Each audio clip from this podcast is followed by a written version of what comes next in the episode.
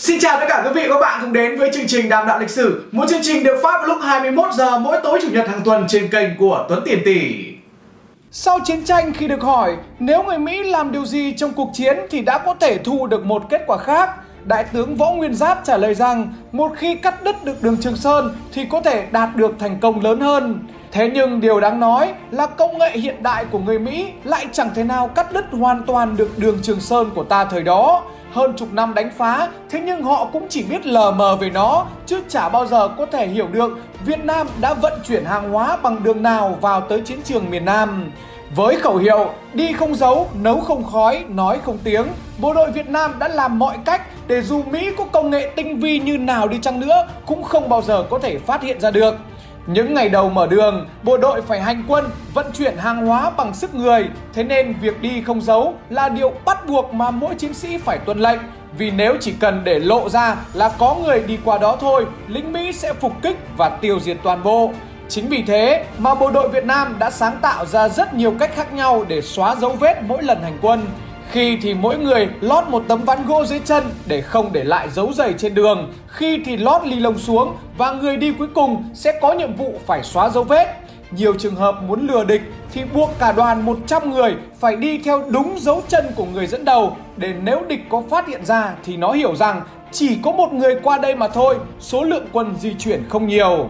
Còn khi di chuyển dọc theo các bờ suối hoặc men theo đường rừng, người dẫn đường luôn luôn phải là người thực hiện từng ám hiệu mà đoàn đi trước đã để lại. Để làm sao chỉ cần nhìn vào một viên đá bên bờ suối hoặc một cành cây không bình thường là có thể biết mình sẽ phải làm gì tiếp theo. Ví dụ đến ngã ba bờ suối, đang không biết phải rẽ theo đường nào thì chỉ cần nhìn xung quanh thấy ba hòn đá đang xếp chồng lên nhau theo một cách không bình thường là có thể hiểu đấy là tín hiệu rẽ phải.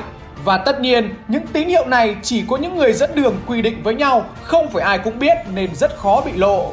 Đó là cách giấu đường khi chúng ta đi bộ. Thế nhưng sau này khi phát triển hơn rồi, buộc chúng ta phải di chuyển bằng ô tô thì giấu kiểu gì? Khi mà đi bằng ô tô thì không thể nào xóa được dấu vết. Chưa kể, tiếng máy lại kêu rất to nữa. Để giải quyết vấn đề này, bộ đội ta đã nghĩ ra cách chia nhỏ đoạn đường cho lái xe phụ trách. Mỗi lái xe chỉ cần thuộc một đoạn đường tầm 30 đến 40 cây số mà thôi. Chạy ban đêm, trời rất tối, gần như không nhìn thấy đường nên buộc những người lái xe phải thuộc từng cành cây ngọn cỏ trên con đường mình đi. Hôm nào trời đẹp thì có trăng soi đường, còn không tất cả phải đi bằng cảm giác. Và đó vô tình là cách khiến chúng ta có thể tránh được máy bay ban ngày của địch Lại khiến cho các chỉ huy yên tâm Vì chẳng may có lái xe nào bị bắt Thì cũng chả biết toàn bộ đường Trường Sơn nó như thế nào để mà khai với địch Vậy câu hỏi đặt ra là nếu địch nó vẫn cố tình muốn biết bản đồ của một đoạn đường nhỏ xíu đó rồi đánh phá ta thì sao? Liệu nó có thể bắt được lái xe của ta để tra tấn lấy lời khai rồi biết đường đi lối lại hay không?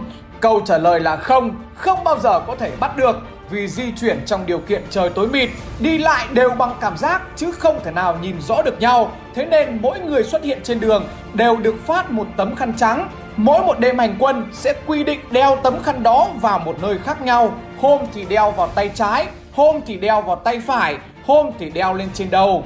Mỗi một cung đường sẽ có một quy định khác nhau. Cung đường này đeo bên trái, nhưng sang cung đường khác phải đeo khăn sang bên phải. Những quy định này được thay đổi theo ngày nên chỉ có quân ta mới có thể biết.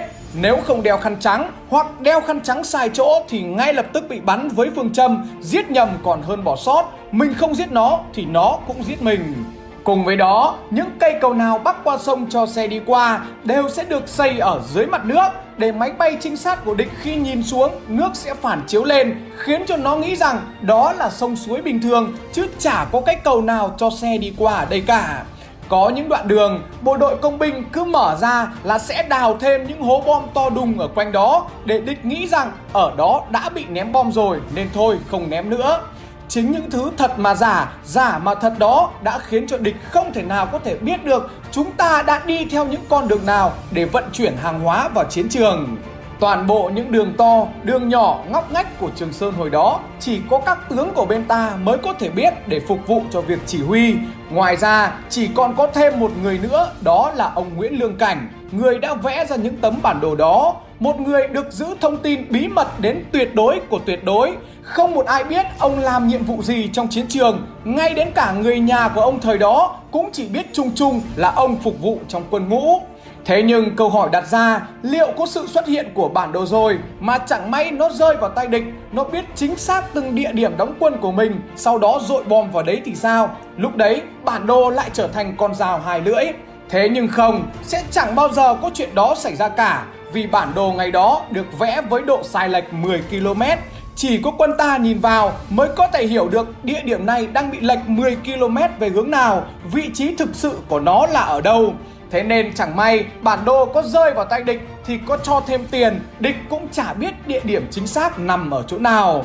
Đó cũng chính là lý do tại sao cho đến lúc qua đời, vị đại tướng 4 sao của quân đội Mỹ William Westmoreland vẫn không tin rằng mình đã từng thất bại tại chiến trường Việt Nam và ông phải thừa nhận việc thất bại của mình bằng phát biểu. Những phẩm chất làm nên một nhà lãnh đạo quân sự vĩ đại là khả năng đưa ra quyết định, sức mạnh tinh thần, khả năng tập trung và một trí tuệ hội tụ được những phẩm chất này. Đại tướng Võ Nguyên Giáp là người sở hữu tất cả.